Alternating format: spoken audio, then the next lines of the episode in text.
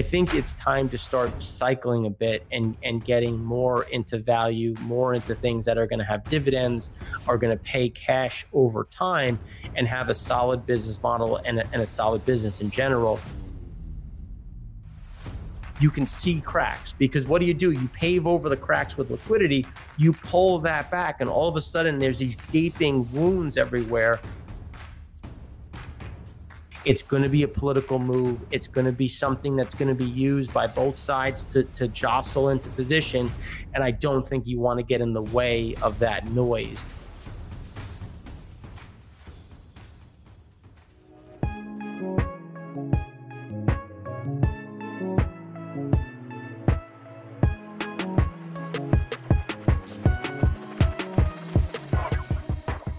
Thanks for joining us. I'm your host, Ben Samuels, and this is another episode of Coffee and Liquidity, the podcast that sits nicely at the intersection of curiosity and business. The American dream can mean so many different things to so many different people. There's no one right answer. There's no one right path forward.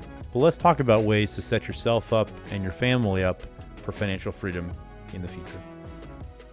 All right. We are live. Coffee and Liquidity. We've got the founder and CEO of C6 Capital Holdings, Mark Rossano, joining us. And then if you're watching today, you'll also see there's another person in the room here, the co-host of Don't Let the Facts With Me. Ryan, I never know which way to point. It's one of those directions. But Ron Ray is joining us today to hopefully co-pilot this plane and have a great talk or have a great episode here. So, Mark, before we get started, if you would do us the favor and just kind of give a quick intro, who you are, what where you sit, where you're from, and just a little bit about yourself, and we'll go from there. Sure. Well, thank you for the opportunity to be on and discuss what's going on in the world today, especially after yesterday's washout. I think there's no shortage of things to talk about, especially on the liquidity side. So C6 Capital Holdings is something that I started back in 2019. We are a private equity company that invests in energy infrastructure. Our view is really taking that basket approach to electricity, electrical generation, pipelines, different types of technology that is addressing the electrification of heat on down. And then we also provide consulting services and insights for clients in terms of things that are happening across the macroeconomic, energy, and geopolitical world. We have I'm the host of Primary Vision Network, where we have three separate shows. The EIA show, where I look at what is happening in the energy world, what's happening across refined products and other.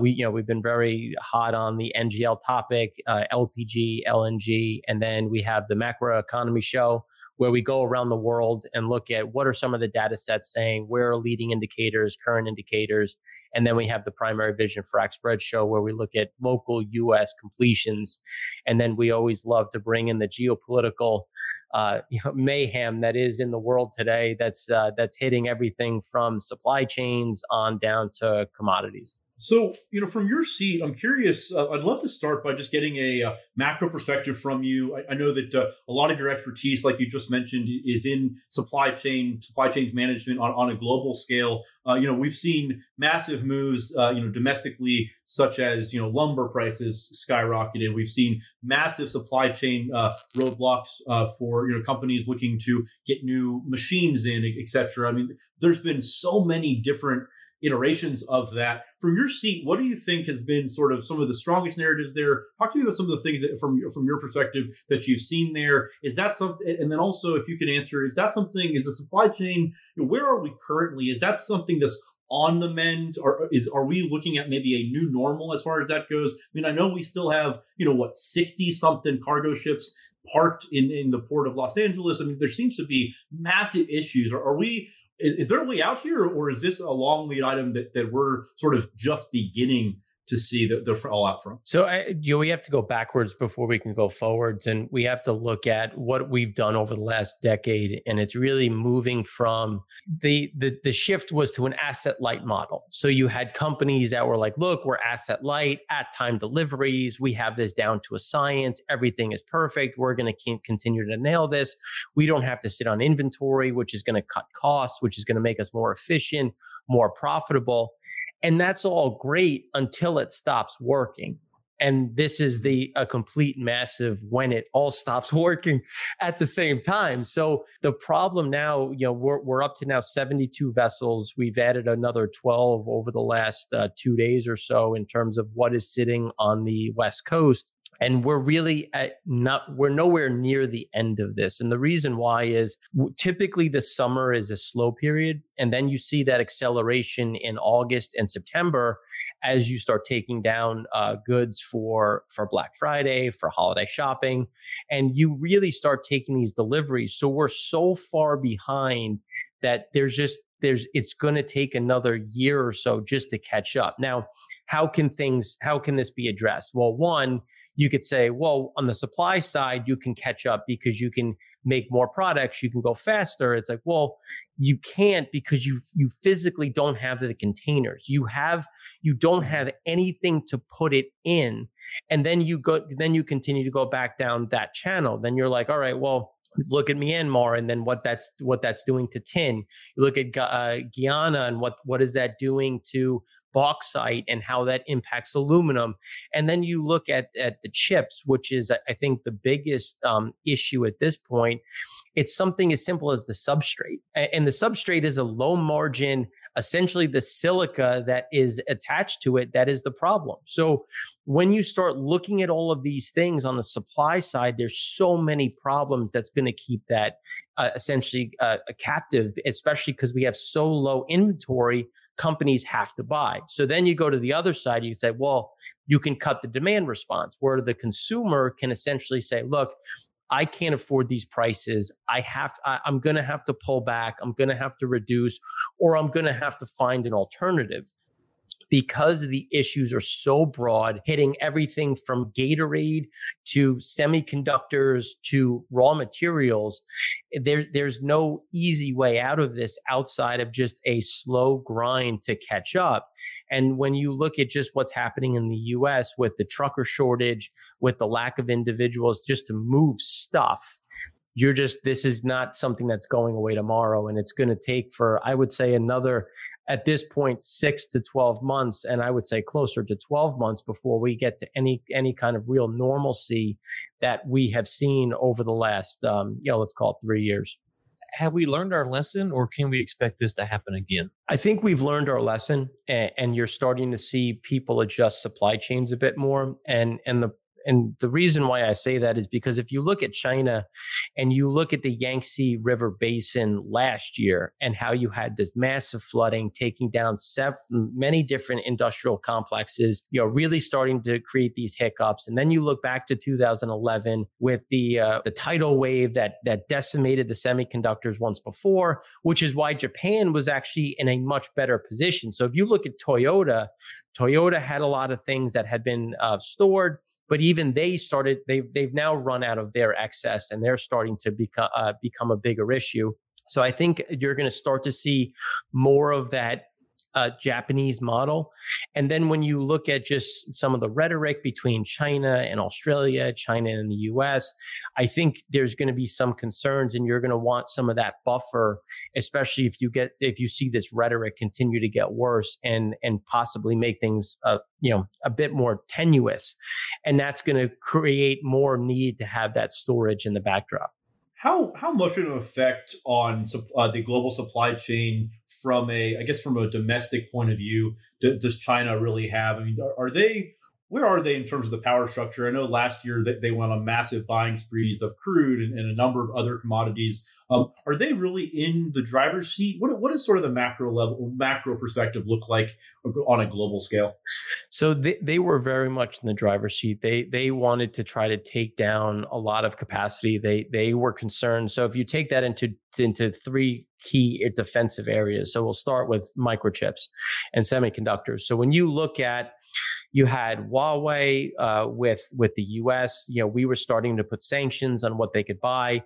So they essentially looked at this and said, look, we need to get in front of this because we don't know what's going to happen. We don't know what Taiwan's going to do.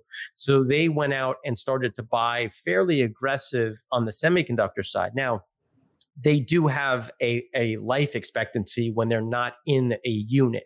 and they're not getting continuous power through it. So even though they were buying ahead of it, you have to use them within an 18 to 24 month period, depending on how you're keeping and maintaining those, the integrity of the chip. So then you look at crude and you look at the other commodities in general, and they were trying to be take advantage of where things were, take advantage of pricing to try to, again, store up and create some of this buffer.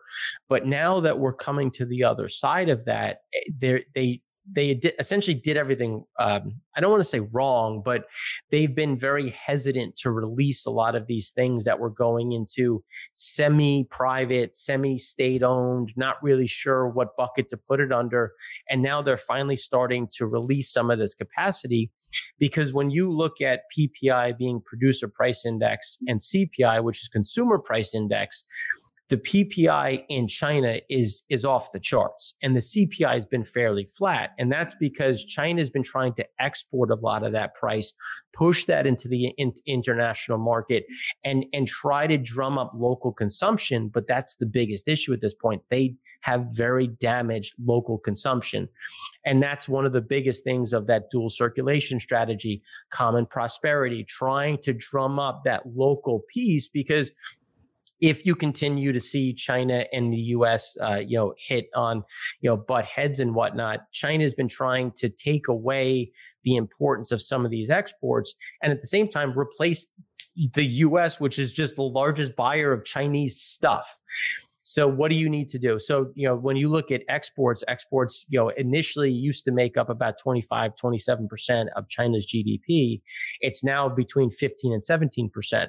So they've done a good job of trying to take this down, but it's also it's just the law of big numbers. It's the second largest economy in the world. So they want to drum up consumption to become a bigger part of their GDP calculation and rely a bit less on foreign investment and some of these exports that are coming under more scrutiny with trade deals, trade wars, and that geopolitical rhetoric. Wanted to take a quick break. Hope you're enjoying the show. If you're looking for your own fast and reliable dedicated server, or maybe a domain at a fantastic price, hosting services, security, managed WordPress, whole range of innovations, Namecheap.com. It was started in 2000 with a mission to deliver the best domains at the best prices with the best service. And they have gone ahead and done that through and through over the last 20 years.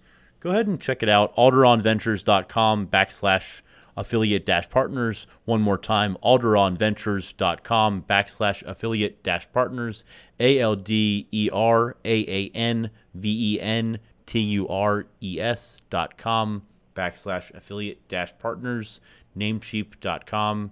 Check it out.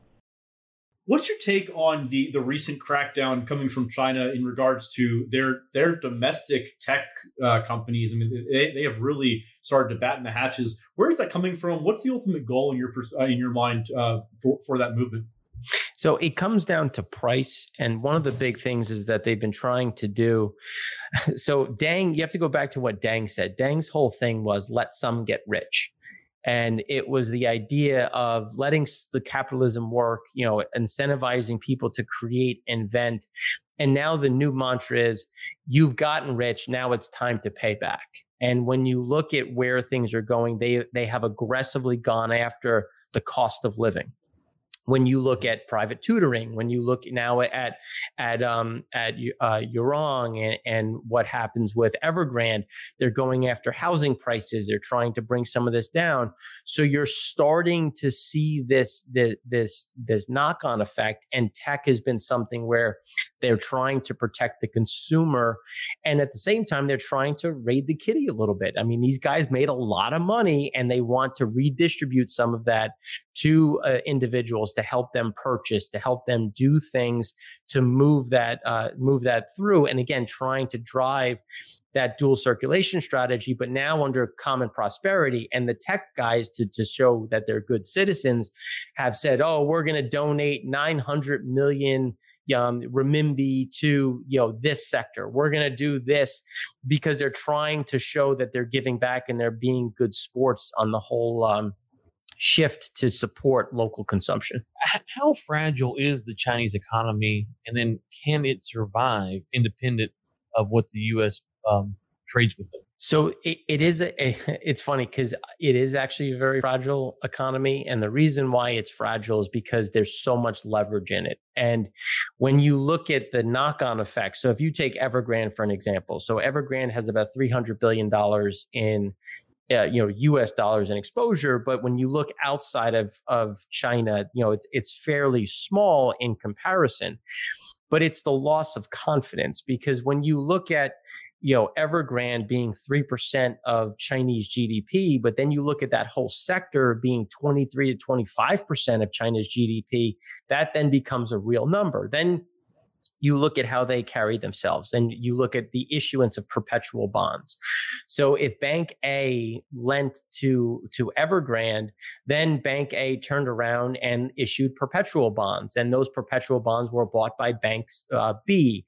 And then Bank B issued perpetual bonds, which were then bought by Bank A. And then Bank C bought them. So all of a sudden, you get this circular movement where everybody has exponential leverage to the other individual, making this any loss of confidence would reverberate through the system. And at the same time, it's not just the banks that are at risk, because they have these structures through MVPs where they actually allow essentially retail investors to invest and act as almost like a REIT. So not only do you have the banking connection, but you also have the retail side. How much retail dollars came in that are going to have to be made whole. And then you look at what Evergrande was doing. They were borrowing from their employees at 80%. How many times has that happened? And that's where you continue to see this, essentially how it could be this contagion that goes all the way through. Is this a Lehman event? I honestly don't know. If you asked me in 07, 08, I would have said it was going to be Bear Stearns that took everything down. Not Lehman. I mean, being in the industry, it was no surprise when Lehman went under, but it had that knock-on of that loss of confidence. And so is this going to give way to something bigger? Because now as China tries to pull back on the retail sector, they start to all of a sudden pull away this liquidity. And when you pull away liquidity, you can see cracks, because what do? You pave over the cracks with liquidity. You pull that back, and all of a sudden there's these gaping wounds everywhere that become, I think, more precedent to where people are going to invest and the issues in the economy. Okay, you've talked about Taiwan for as long as I've known you and kind of what's going on there. Maybe give a 30-second refresher on the importance of Taiwan, A. And then B, it's not quite clear to me. There's a lot of talk now about whether or not China will attack Taiwan. Going back to kind of the follow-up of can they survive without the U.S., what happens if China does actually pull it on an assault on Taiwan? What would happen to the global economy, and how would that impact the Chinese economy?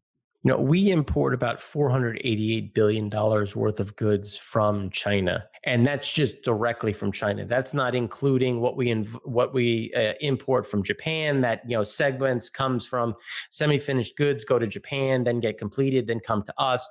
So there's huge, essentially, knock-on effect of how much, which is why President Xi has really wanted to drum up that local consumption, try to replace the largest buyer in the world, which is the US. So Taiwan is important from two perspectives. So let's just start with the economic one, then we can talk about the geopolitical one. So the economic one is they have a significant foundry backdrop. They have a lot of IP. They have a lot of capacity when you look at chips, semiconductors, advanced technology, advanced chips, and I'm talking like the very small nanometers in terms of just the capacity that they have. And then they have US technology. We've invested in them. We've given them a lot of things which China would love to get their hands on and really, try to use this to fill a huge gaping void that China has been trying to invest in and replace. But it's very difficult to invent things. I mean, especially when you think about how long it takes to invent it, test it, build it, get, source it. So this would be a nice little stopgap. Now, on the geopolitical side, it's still a black eye. It's still the people that escaped during the rise of communism. When you look at Mao and in the 1950s, and when you look at per capita GDP, they're much stronger. You know, why did they advance? Why are they in the position that they're in?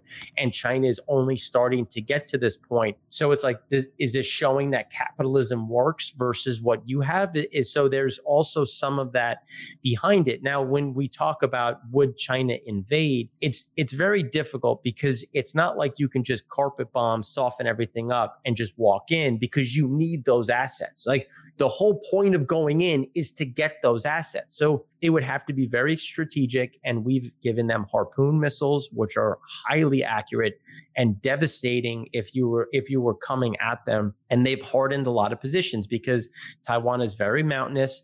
There's only certain places you can land.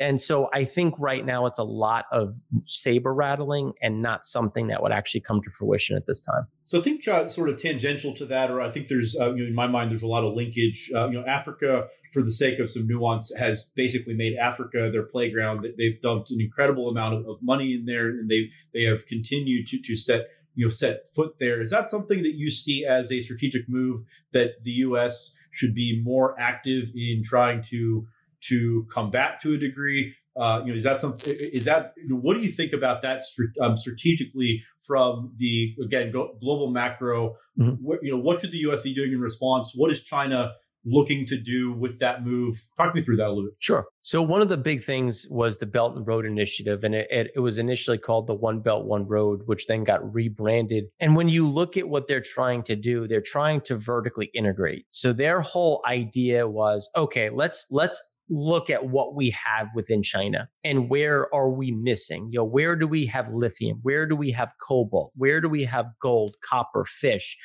grains? And they went out and tried to essentially plug a lot of these shortfalls. And they did that by going out and providing teaser rates and giving cheap debt, with the idea that I'm going to give you, let's 2% debt on this one, and that will be tranche one. But then by the time you get to tranche four, well, you need me, and I need you, but you need me way more. So that next tranche is going to be 12%. And oh, by the way, if you take my money, you can only buy these goods from Chinese companies. You can only hire Chinese workers, and you have to have a certain percentage that is at play. So when you look at what they were trying to do, they wanted to limit their exposure and their risk to relying on the US, on Europe. They wanted to go in and source a lot of these goods on their own, whether it be raw materials, semi-finished goods. But at the same time, they have a population problem, and they were looking to export some of that labor force. They were looking to export some of these goods that had been piling up, and this became a very natural place to do it. So now fast forward after doing this for the last 10 years, and you have very poor investment. You have countries that resent them, are angry at what's going on. They've essentially scorched earth type things where they're not partners. They feel is more along the lines of, they're just coming and taking, adding nothing to the local economy. And I think this is where the U.S. can step in and say, hey, look, we're going to be partners with you. We're going to help you through this. But we need to find ways to solidify our own supply chains, because we have ignored supply chains for so long because we have exported inflation. We've exported our supply chain. We've offshored everything. And now I'm not saying we have to onshore everything, but we need to have a certain balance, and we need partners to do that. And I think you're starting to get that realization and a bit more of an aggressive move with some of these new trade deals coming out, some of these new negotiations coming out, to try to create that Indo-Pacific connection. And I think Africa is going to be a big piece of that going forward. Ryan, I know that you just came off the heels of an event over the weekend in Houston. Forget which country in Africa or which nation in Africa was represented there, and you're obviously involved in both the China, Africa, I guess all three of China, Africa, and the domestic market. What are you seeing from your seat in sort of the tenor of those conversations over the last couple of years? What do you think is sort of, where are we right now? Yeah, I think it's always hard to determine what people think in those rooms, right? So they're incentivized to tell me that they want to work with us and not the Chinese, right? Like that's the incentive. And so we talked to some China watchers. They would argue that the African delegations are playing to their American audience because these elite are making buku dollars on these deals that Mark's talking about, but the average person is not making anything, right? So are they really incentivized to leave China when they come to the U.S.? But I was at an event a few months ago, and one of the representatives come out point blank, and he said, if the U.S. wants to compete with China, then they've got to do it the Chinese way, more or less. And so if you think about what all that means, that's a lot of changing of U.S. regulation, how we handle taxes, how we handle foreign investment, your ability to invest in foreign projects. I thought that was kind of an interesting and probably a more honest way to do it. As far as economic rebound goes, I think that, they're probably portraying the picture about what happened to them during COVID a lot more generous than I would, because they don't have the resources that our population does. If we don't work from home, if we got to sit home for a couple of weeks, we have a little bit of money in the bank. Their populations across Africa just don't have that extra dollars. And you've seen that with some protests and some, we even saw a coup. So you kind of seen that for Africa, that how they viewed some of these lockdowns and shutdowns was not as charitable as some of our population was. Well, and off that, I mean, one of the things that I've written about and talked about is when you look at food, when you look at water, and you look at these shortages, and now that we're coming into a raising rate cycle as inflation really starts to bite, emerging markets don't have the running room. They don't have that capacity. So now, in order to get in front of that inflation, in front of that shortage, what do? They start raising rates, and they try to start buying U.S. dollars, and they start buying treasuries to provide some of that backstop to protect their currency. And if you look at the competition that the U.S. has and what China offers, it's a lot of things that we could do. And just coming back to the name of the game with coffee and liquidity, when you look at the liquidity side, if we offer up, hey, if you come into our sphere of influence, we're going to open up a Fed swap with you. So it's going to be much easier and cheaper to get U.S. dollars. And let's be fair. Do you want U.S. dollars or do you want yuan? Do you want renminbi? Do you want to live in our universe or theirs?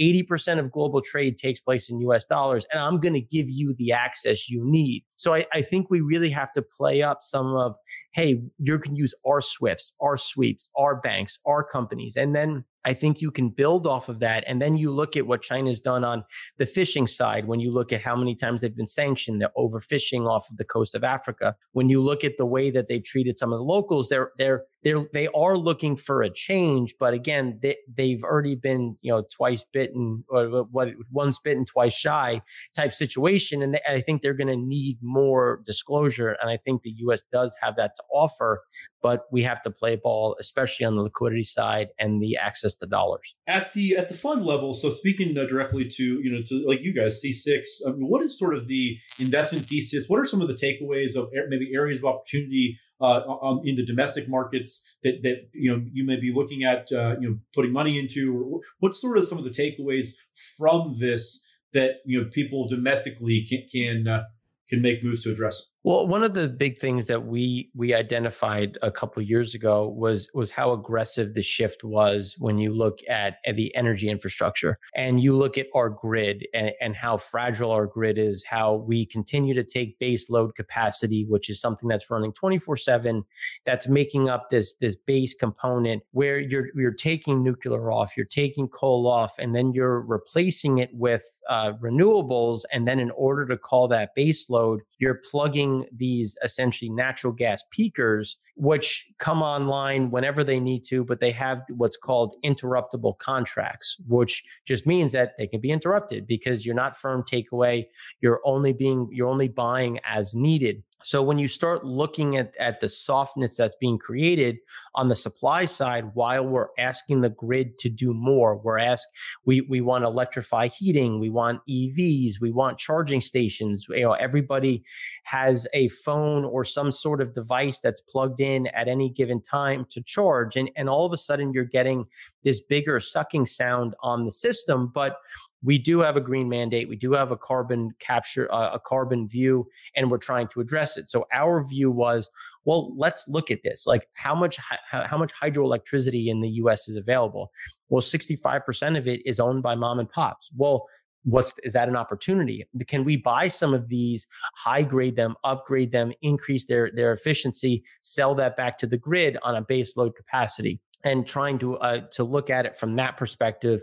And then at the same time, looking at solar, looking at wind. You know, I lived and worked in the Middle East and Masdar City. I can tell you why solar works and why it doesn't. You know, if people ignore soil content. Soil content's very important because clay adheres to the surface of these solar panels. So but then at every 6 feet you come off the ground, you reduce the amount of loss of efficiency from clay. But then you look at wind. Okay, well, how does wind blow? Where is it going to blow? How does it blow in extremes? Because let's be fair, nobody dies when it's 65 sunny with a 15 mile an hour wind. That's just not how this works. People die when it's 0 degrees and you have to turn off your wind turbine because the wind is howling and they would rip themselves to pieces. Or at 100 degrees when the wind isn't blowing because there's so much heat and so all of a sudden you get this drop. And we really need to understand the extremes and ways to look at that. So then that's looking at different technologies like carbon capture, blue hydrogen. What is the likelihood of blue hydrogen as a means of making sense, you know, moving it through our existing facilities? Because hydrogen does make metal brittle once it goes past a certain percentage of what's in the pipe. So managing that, are there coatings that we can do? Is there ways that we can do that? But at the same time, we'll invest in LNG and LPG. You know, this is it's a basket approach. It is not we're all green or we're all fossil fuels. It's like, hey guys, let's meet in the middle. Let's figure out where solar works, where wind works, where coal works. Can we have carbon capture that we can use? Can we have natural gas that we can use? And let's have a serious conversation, because I don't think anybody wants people to get decimated in terms of dying. But at the same time, if you increase prices, it's the poor that are impacted from a heating side, from an electricity side. You know, people that are sitting there, they'll mumble and be angry that they're paying their electricity bills an extra $100 a month. For some people, that $100 a month is going to change the way you buy food. That's going to change how many diapers you can purchase, how much meat you can buy. Like, that's a big issue that I think is missed in the bigger conversation.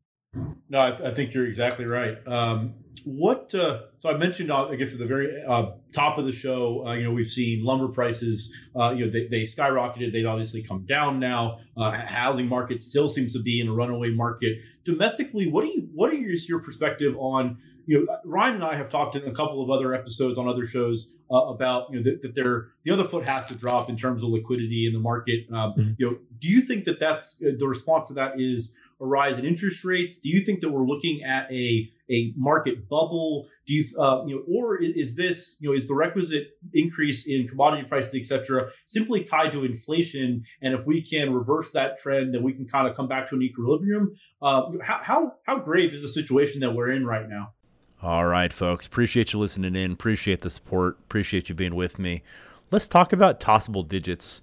One of our affiliate partners with Alderaan Ventures is Tossable Digits. It's similar to a Google Voice, except that times 10. Now, you can use it for anything: sales, ad tracking, workflow, real estate, any sort of follow-up you need, phone calls, text messaging. The kicker here, though, Tossable Digits allows you to get a local number in up to 60 different countries. There's no contracts anytime, cancel anytime. It's a fantastic platform, super easy to use. You got to check it out. Tossable Digits. Learn more about it, alderaanventures.com/affiliate-partners. One more time, that is alderaanventures.com/affiliate-partners. alderaanventures.com/affiliate-partners.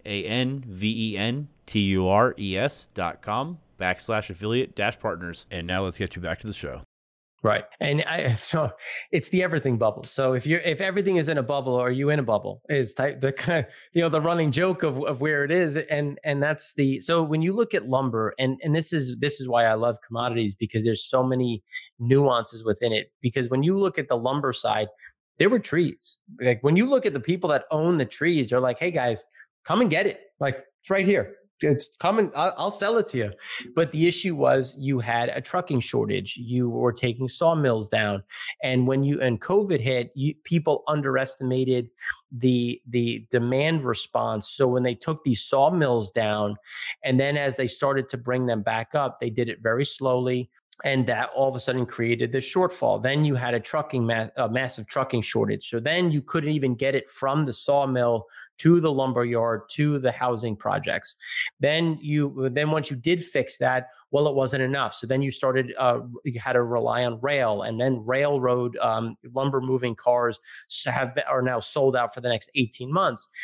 And so you had this essentially clearing aspect of it. But then when you look at the housing side, and what the Fed is doing. So the Fed is still buying $40 billion worth of mortgage-backed securities, even though when you look at housing prices, what are you supporting at this point? Like, this is absurd. And when you look at what's called the reserve repo purchases. So when I was on the money market desk, I was in middle office operations, and this was 07, 08 time period. And we were supposed to invest all of these sweep vehicles in your money market account coming to us, and then we would invest in the overnight market. And the overnight, and for those that don't know what that is, if Morgan Stanley is long $8 billion and JP Morgan is short $8 billion, there's an agreement that they will make a trade and in the overnight, and then you will have the cash that you need to close out the day, and you'll charge a nominal fee for that, whether it be 15 basis points, 25 basis points. So now with what the Fed has done, they've created so much excess in the system and so much slack. They've opened up their own RRP, where now we're up to about $1.1 to $1.2 trillion going in every single night because there's so much liquidity. So now when you have so much liquidity sloshing around, it's just going from the bank balance sheet to the Fed balance sheet and back. And it's not actually cycling through the system. So what do? People look at this and say, oh, well, it's inflation, so I have to go out and buy stuff, and that'll protect against this coming tide, which is still true. It's just you have to look at the underlying supply demand statistics and drivers of the industry, because when you look at natural gas prices really have nothing to do with the amount of liquidity in the balance sheet. It's the fact that we underinvested, so we don't have enough natural gas. We have LNG going off at 6 MTPA a month. You've increased residential and commercial uses of natural gas. So now all of a sudden we're at the lows that in storage that we haven't been at since 2014 and 2018. But it is very different this time. We don't have this huge demand response. We don't have this huge side of what we can do within the US while we're exporting more LNG. Just like lumber, you had this response, but then at the same time, there's an inventory problem, because on the lumber side, now you have the lumber yards that bought at X and the price moved to Y, and the guy who's going to buy it is like, hey, whoa, why are you charging me that? So then it becomes an inventory problem, because who's going to eat the price?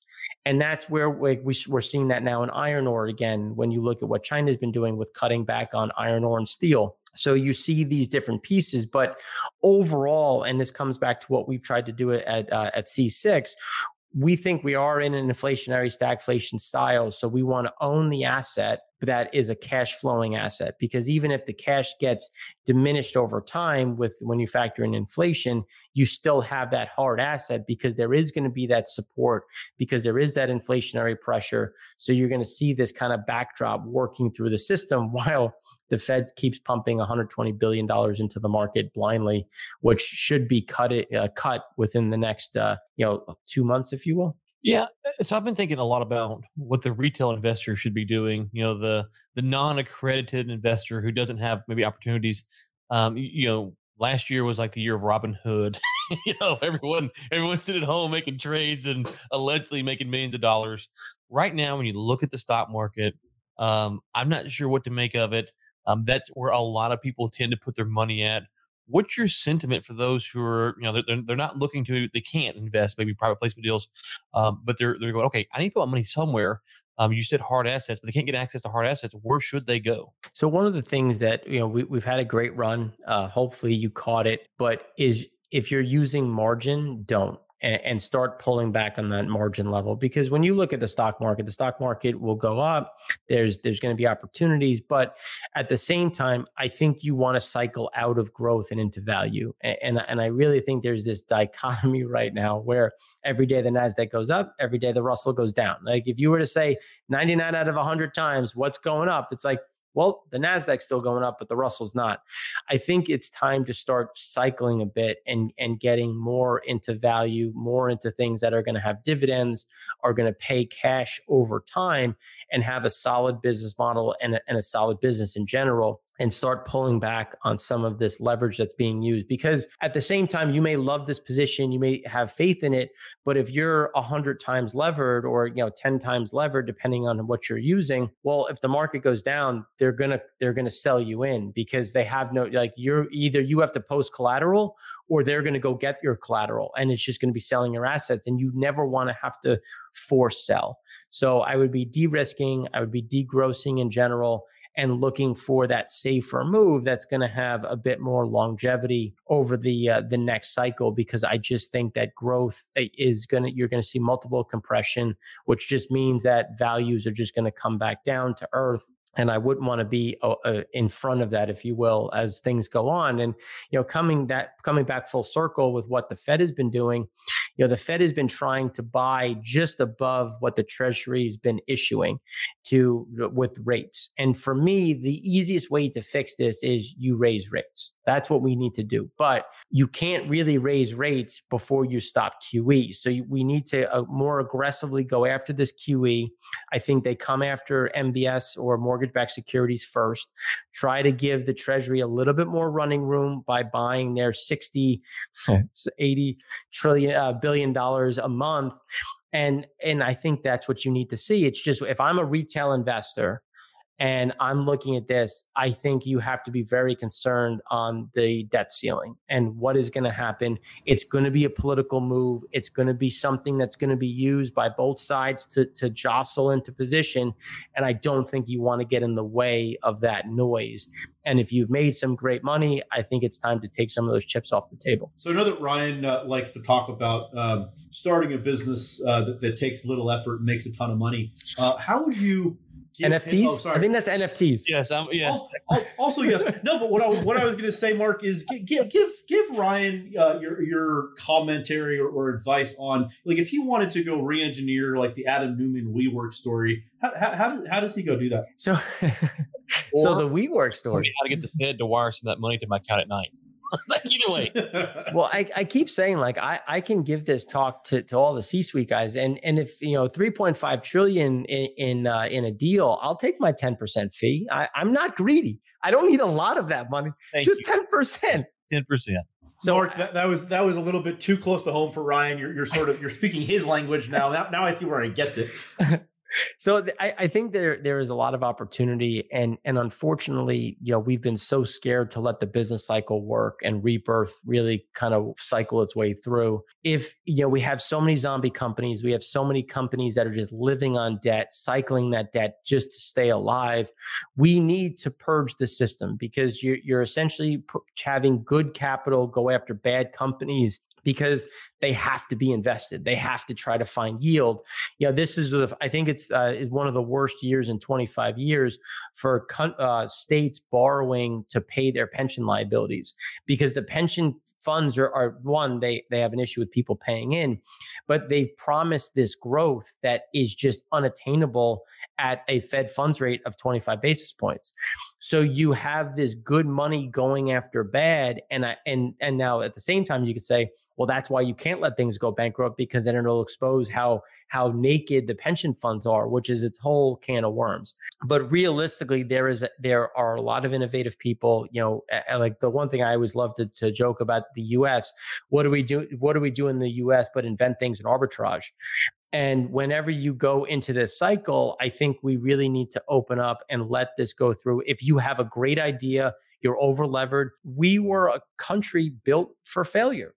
It's okay to fail in this country. If you fail, there is a safety net. There you go to Chapter 11 or you go to Chapter 7. You go to Chapter 11, you have a good idea, you re-lever, you get people to buy in, you get loans, you equitize some of that debt, and boom, you're coming out on the other side and you hit the ground running. Or you go into Chapter 7 like, hey guys, nice try, didn't work, market doesn't like it, see you next year. And those assets get liquidated.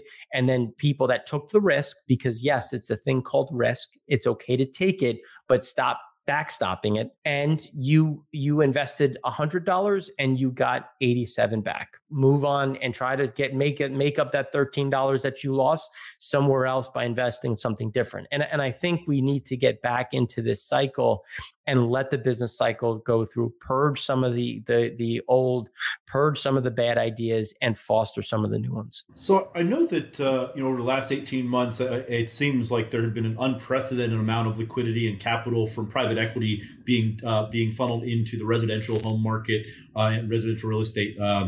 What are some of the other markets that you may see areas of opportunity going forward where we may see private equity entering a space that at current they really don't have a seat at yet? I think you're going to see them getting bigger and bigger into some of this power gen, and I know you've seen it already when you look at New Energy Finance, New Fortress Energy. When you look at how they're trying to go after it, I think you're going to start to see more of that. The problem is it takes bigger checks. Like we're only trying to raise $30 million to show who we are, how we're doing, and then get bigger from there. Where those are checks that are much bigger, but there's longevity to it. There's a lot of opportunity. Especially when you look at places like Vietnam and essentially getting away from China and trying to delever from China, but find other opportunities. So I think you're still going to find that hard asset side where people like housing because there's cash flow. I own the asset. It has a value. I think you're going to continue to see that. It's just,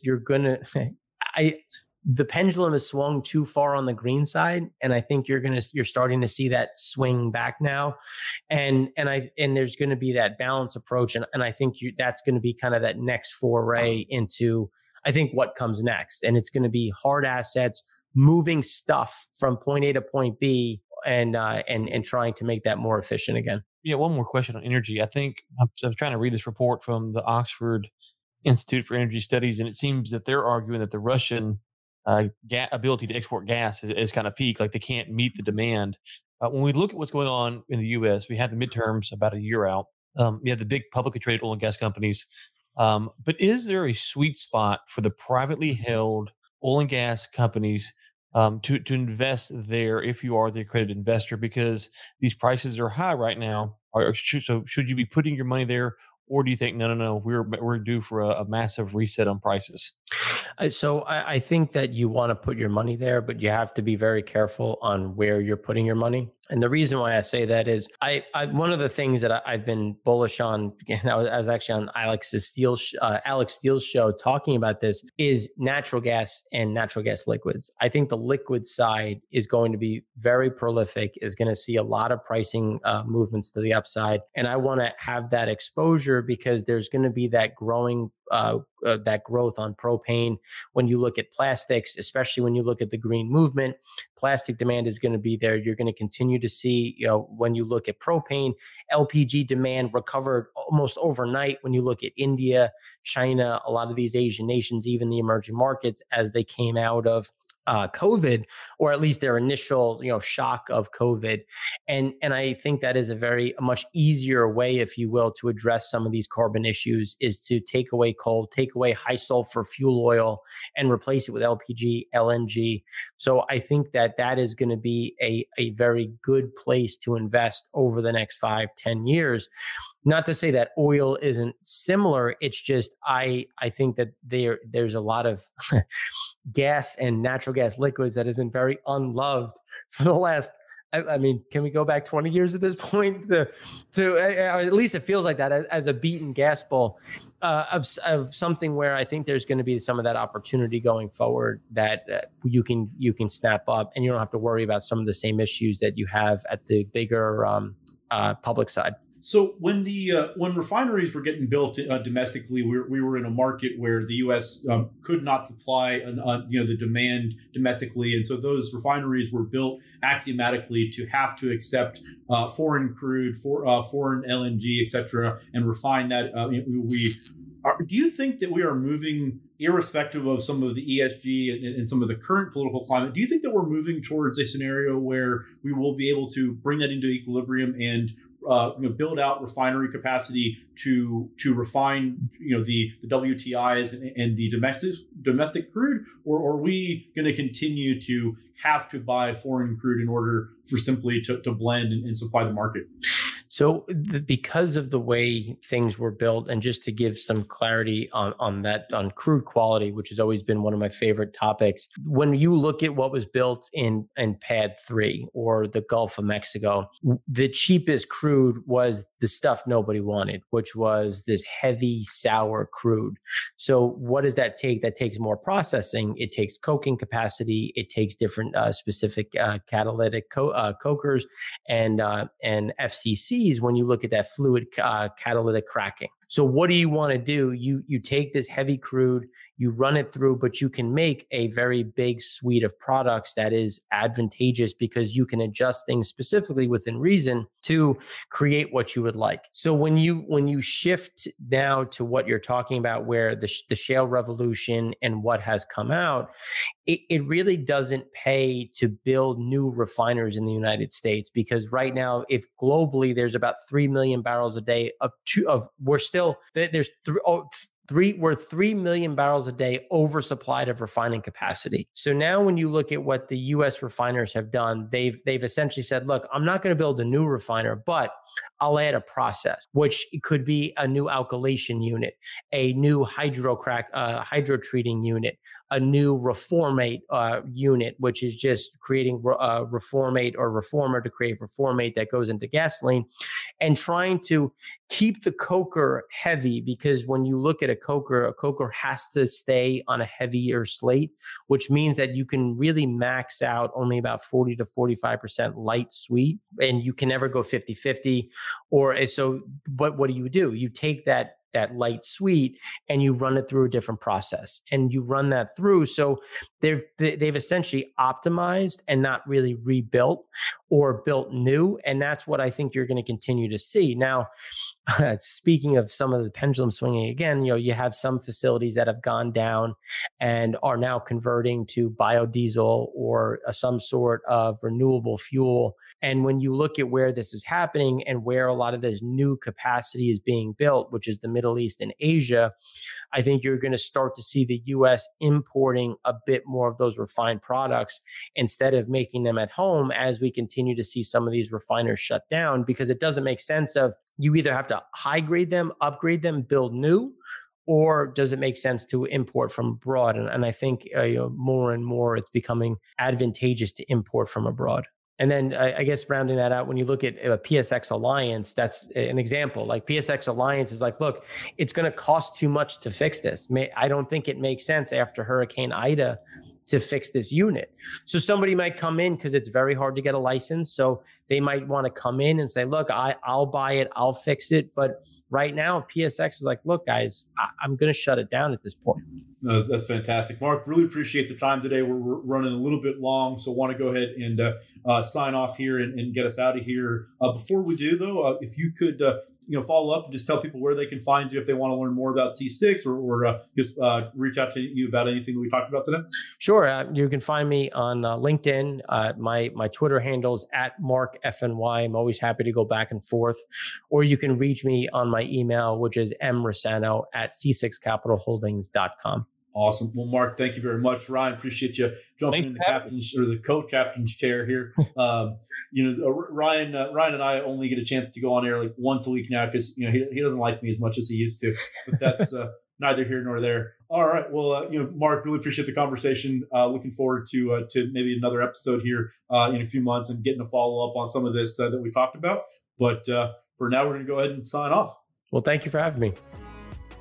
All right, and that is a wrap. I am your host, Ben Samuels. This has been another episode of Coffee and Liquidity. Appreciate the support. Appreciate you guys showing up. Go ahead and check out AlderaanVentures.com for more information about what we've got going on and future episode releases. Thanks, guys.